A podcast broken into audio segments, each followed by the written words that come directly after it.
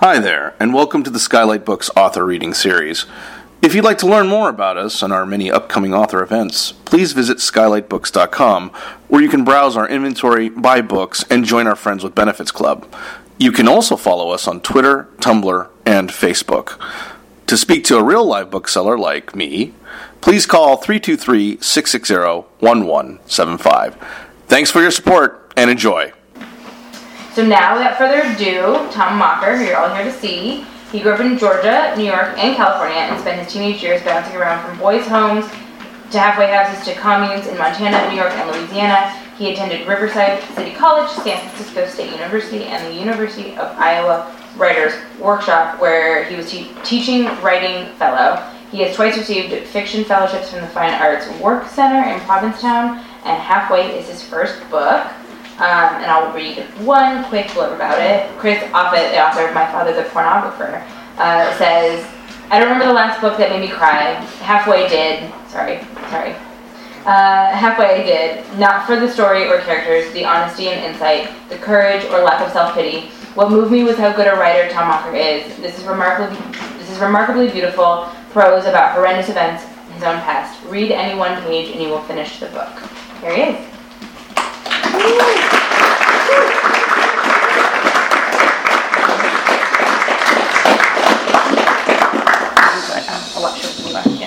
So, uh, thanks everyone for coming. It's good to see everybody.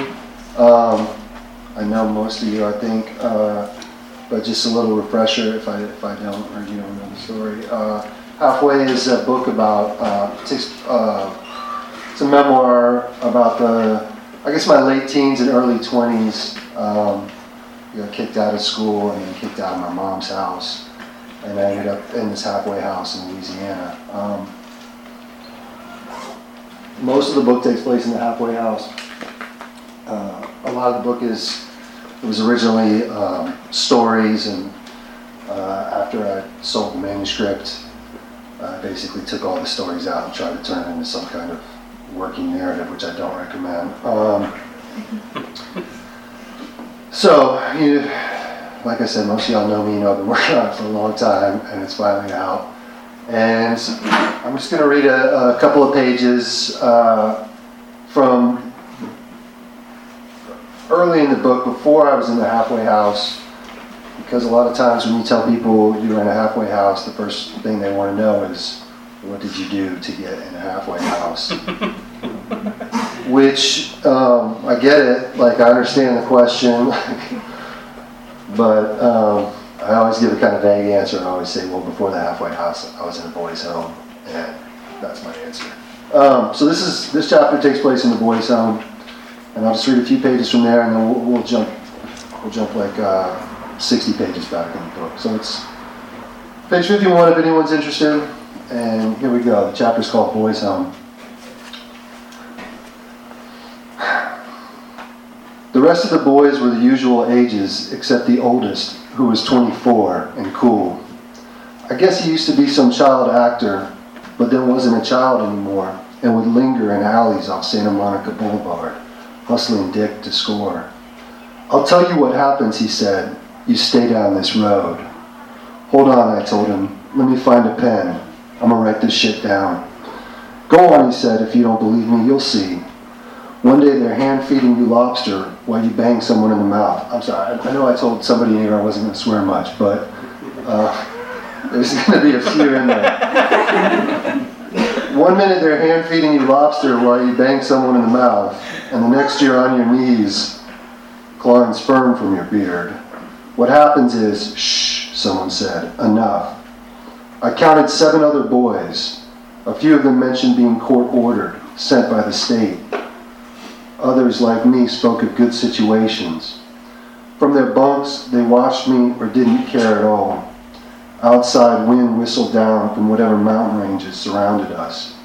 Air passed through the single pane glass. It was cold. You're in a safe place, the child actor said. It works if you work it, God willing, one day at a time. Above me, our youngest shifted uneasily in his bunk. This boy probably grew up to become a world class carpet muncher and finger fucker. He had a scientist's curiosity about cause and effect.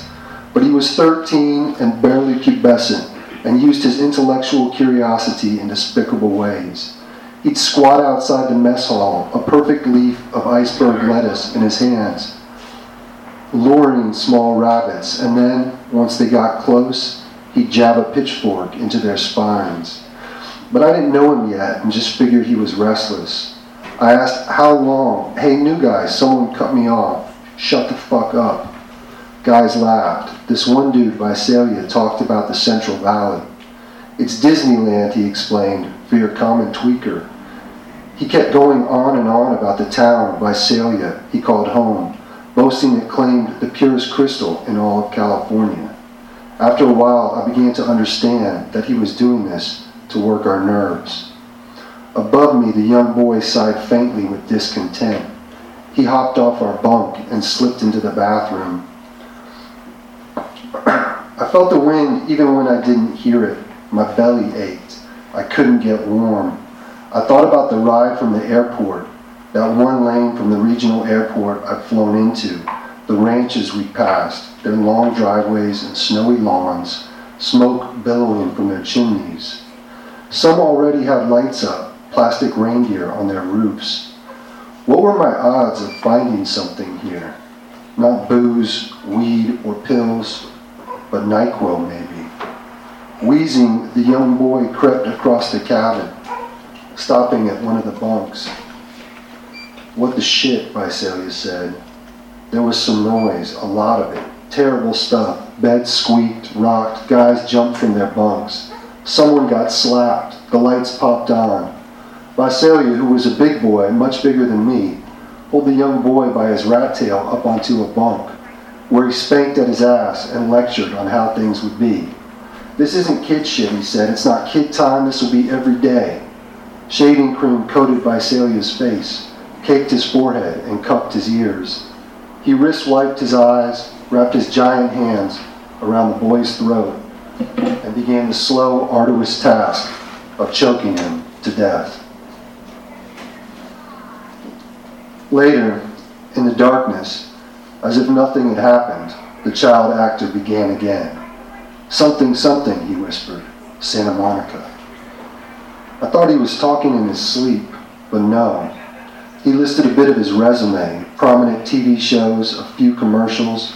Was he bragging, I wondered? Should I hate him? He was good looking, pretty, with a small nose, blue eyes, and pink cheeks. He wore a full beard, had thick blonde hair. He owned rugged boots and fancy wool socks, things I coveted, but there wasn't anything to hate. He was just enthusiastic, that's all. He spoke of other places he'd been, all of them fancier than here, what with their girls and grapes and swimming pools. Yet in each place he'd found only more of himself, and each place had brought him back to that well choreographed dance, head bowed, hands cupped, not so exuberant now. He spoke of cunning and patience, an omnipresent, ever darkening thing. You can bet on me this time, he said, or I'll be in the grave. What happens, he said,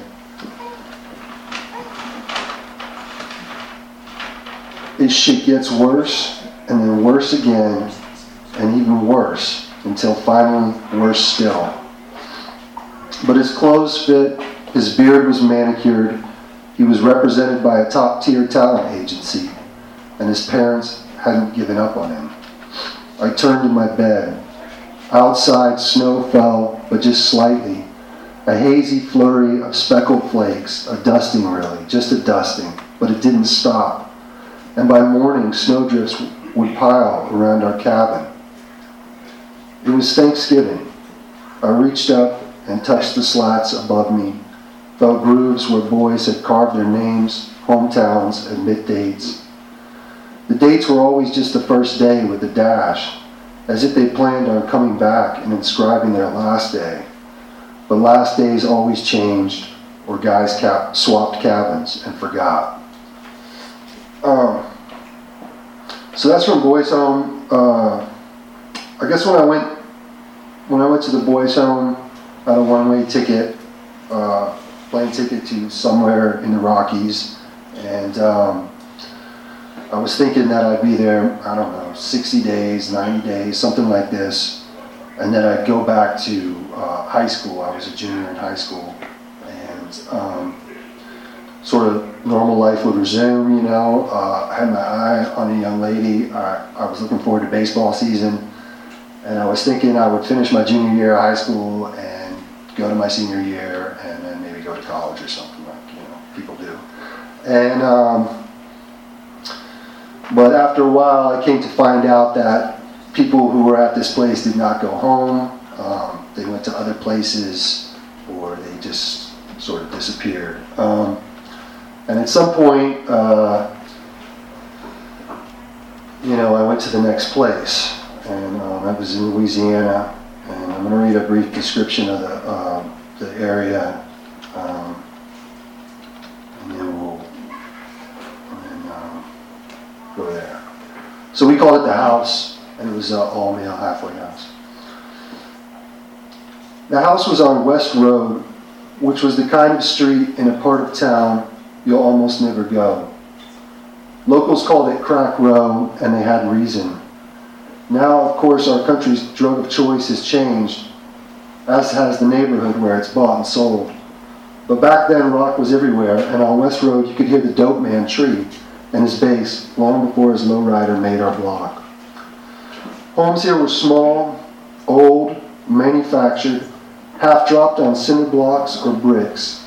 They had unfinished stoops, tinfoil block windows, and plywood exteriors.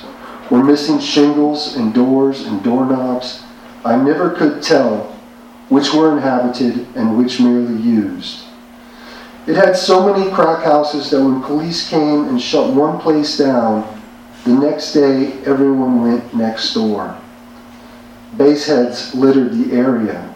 We'd see them pedal their bicycles past the property, return a few hours later on foot. Like the ranch, it was the middle of nowhere, halfway between Baton Rouge and New Orleans, in a truck stop town of swamp and cypress. And maybe, if you drove past the outlet mall and chemical plants to the levee or into the Maurepas boondocks and Amite, you'd find the beautiful and exquisite, a painted owl, egret, or alligator. Yet the house was close in, and all we saw were the broke down, desperate, and washed out. They'd drift by, each day getting skinnier and skinnier, until they were only a pile of loose clothes, jerking up the road, eyes sunk in their skulls, knuckles, knees, and elbows pushing up through their scabbed skin.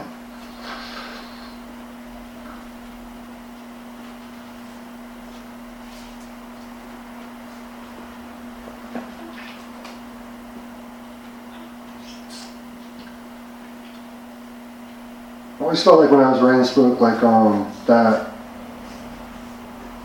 As I was writing it, I started writing a bunch of stuff about my childhood, and I just got kind of bogged down in that. Like, I'm like, oh shit, you know, I got to write all this stuff that I wasn't originally in the book, but ended up becoming a major part of the thing. And so the so the arc of the book is it's you go through like I don't know a third of it, and and you still haven't gotten to the place which was the where the meat of the book takes place. And I, I thought it was just a long time to go. And like right before I, I guess right before I turned in the, the last copy or whatever, I was like, I got to tack a prologue onto this thing um, to just kind of, just for my own ability to sleep at night, I guess, um, with that long process. Um, and this, this right here. So this chapter is called Prologue. We were never alone in the house. That's the first thing, never. There was always some brother around, if not a few, like on the back slab or front porch. Or they were about to come running. Someone was, some guy, wanting to talk. Talking meant group. We were always in group. Even our daily things. Like we didn't eat dinner, we went to dinner group. And afterward, we didn't clean, we performed kitchen cleanup group having a feeling, want to confront someone, you called group. We were always confronting someone. Half the time we barely made it to the Coke machine before another group got called. Showering felt off, using the bathroom, getting dressed. All of it strange, like you were doing something wrong and you had to be quick about it. Like any moment, someone would burst through the door, calling group. The second thing is, we cleaned a lot. All the time. But at least cleaning, like down on your knees cleaning, like wiping the base of a toilet, you were alone. Twice, maybe three times, I found myself being the only brother on property. That's it. Middle of the afternoon, too. The first time I didn't even think about it. Just went straight to my room, laid out in bed, and played with myself. Every Sunday, Tuesday, and Thursday night, we had scheduled groups. Scheduled meant staff had prepared, which meant watch out. They were events. Dudes showered before them. They brushed their teeth. We could not miss these groups for anything. Not work, not sickness, not a near death experience. Miss one and that's it. Your ass is gone. And what about the store, or watching TV, or shooting hoops? Most of the time, we could only do these things if we were in group. Like on flats or Strix, everything was done in group. Now we weren't even alone when we showered. There'd be 10 guys outside the bathroom door and try to beat off in that environment. Try rubbing one out with 10 dudes moaning and slapping their cheeks. I promise you, it got done. Anything short of using was okay if we did it in group. And when something went wrong, as something often did, say someone stole something, or shot Crystal, or banged a girl, or had admitted knowing of some other brother who had, but didn't want a rat, we had standing honesty group, where we couldn't sit, talk, or move until that dude ratted or someone else fessed up. It didn't matter he didn't want to talk. We stood in silence until he either spoke or walked. Sometimes staff came in during these groups carrying the vials, and we'd wait until our names got called. Once our names got called, we peed. Them dudes for sure left, even before the results came back. But some guys who pissed dirty stayed. These dudes said amazing things when staff showed them their labs. Hell no, it was poppy seeds. Or they got roofied, or rolled, or drank spiked iced tea a damn needle fell from the sky. Or they appealed to our humanity. Their mom died, their baby got sick. They offered convoluted tales starring their shitty jobs, dickhead boss, the damn heat, the endless rain, the humidity, a flat tire on their bike, or the motherfucker of a freight train that held them up on the wrong side of the tracks. You get the idea. It didn't take long to hear it all. Mostly we clutched our nuts or laughed straight laughed in their face, complete with joking groans. Pour me, pour me, pour me another drink. Not because nothing fazed us, just we'd gotten used to it, that's all. And besides, it was funny. We could relate to the thinking behind it, how we'll convince ourselves any idea is a good one. But sometimes a guy couldn't pee. He was nervous or dehydrated or just pissed like, what, five minutes ago. Then we waited. We stayed in that room until everyone peed. Other guys refused to pee. If we refused to pee, we were gone. Still, dudes wouldn't.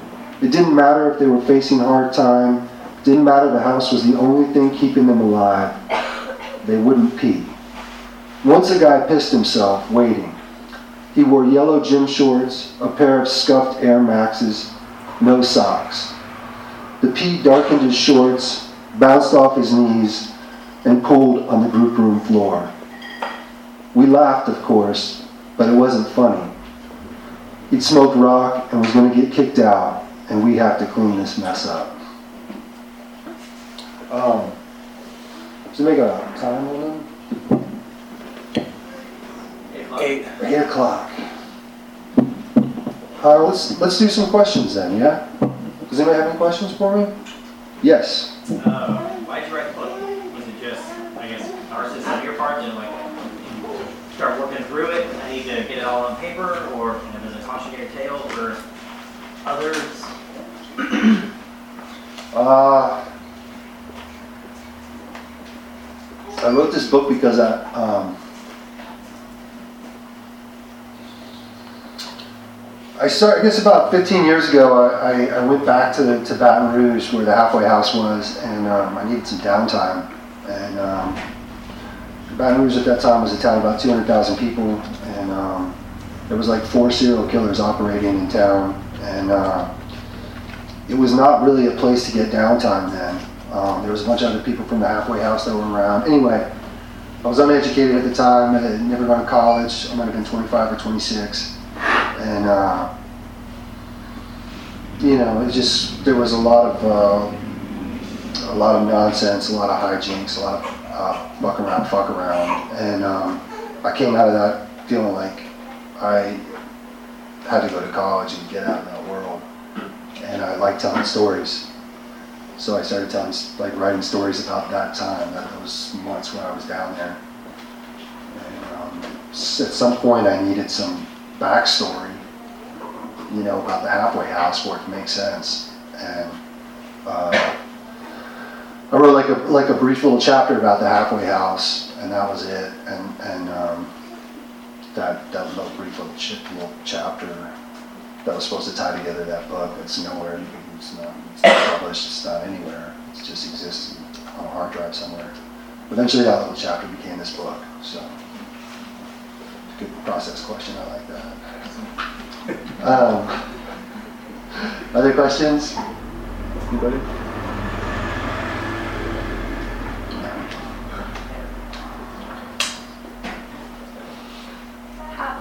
Yes. so how did you want, considering that you had to rewrite, well, not necessarily rewrite, but you had to take out your fiction of this larger piece, it sounds like.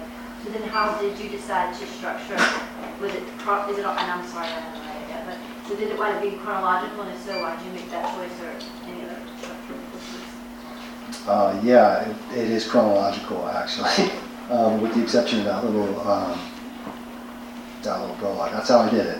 Yeah, easiest way in the world, right? Um,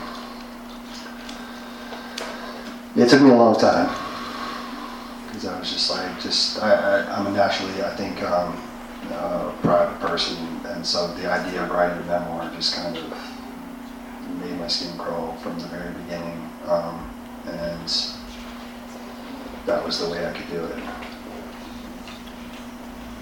Yes. I'm a little curious. I uh, listened to an interview and you just said now you like to just tell stories. Um, What made you choose writing a book as a medium Like it's such a monumental task for anyone? Uh, like, what made you choose that as opposed to, I don't know, stand-up comedy or just trying to do like radio or just what the medium a book? Well, as you guys probably guessed, like I really, really love being up in front of people. Um, stand-up comedy is just. Uh, I'm just curious what made it a book. You know, like I guess I guess it's I have a hard time communicating. I think, and I think writing is a way that um, I can really work on what I want to say over and over and over. I rarely feel like I get it right the first time I say it or anything. Um, and uh, yeah, that's I was always attracted to stories, telling them or, or whatever. And uh, I guess I foolishly decided to get into writing. Did you always imagine this as a memoir, or did you consider it? No, I thought I, I, I when I sold it or whatever, I was like, no. And then, um, but it, you know, but it's true. And um, so I, I, I slowly gave over to that. Um, slowly, as in they're like, we'll buy it if it's a memoir. And I was like, okay, sure. Uh, yeah. Did they feel like memoir was like a hotter? I, I don't know. I, I'm not sure. I don't know. Probably. uh, other questions? So, um, like, did you find that you needed to get away to write your book? Or feel like you were comfortable being around, you know, because it's kind of more like you're facing your demons, right? Yeah. And this is helping you face your demons, and it's also helping, you know, people, young people that would read it going through the same thing or knowing someone going through the same thing, and it would help them as well. But like, you know, um, I've tried to write, and I let, you know, everything around me distract me. Yeah. And I feel personally that I would need to get away to write, Sure. so that the process Um, I, I was, I did get away to write. Um, I was fortunate enough to, to go to Provincetown, um, which is the very tip of Cape Cod. Surrounded on three sides by water, and there's nothing but sand and wind and coyotes in the wintertime. And um, I guess I, I, I went there for about, I was there for about 14 months uh, over two different periods of time and that is a good place to write um, and go crazy. And um, but uh, yeah, I do like to get away to write.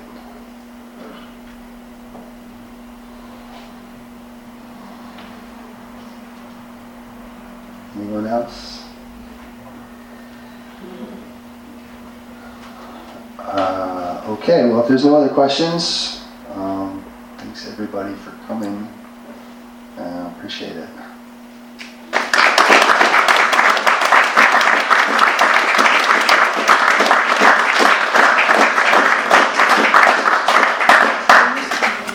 You've been listening to the Skylight Books author reading series. Don't forget, you can listen to this and all of our other great podcasts at skylightbooks.com. Thanks again for stopping by, and we hope to see you soon.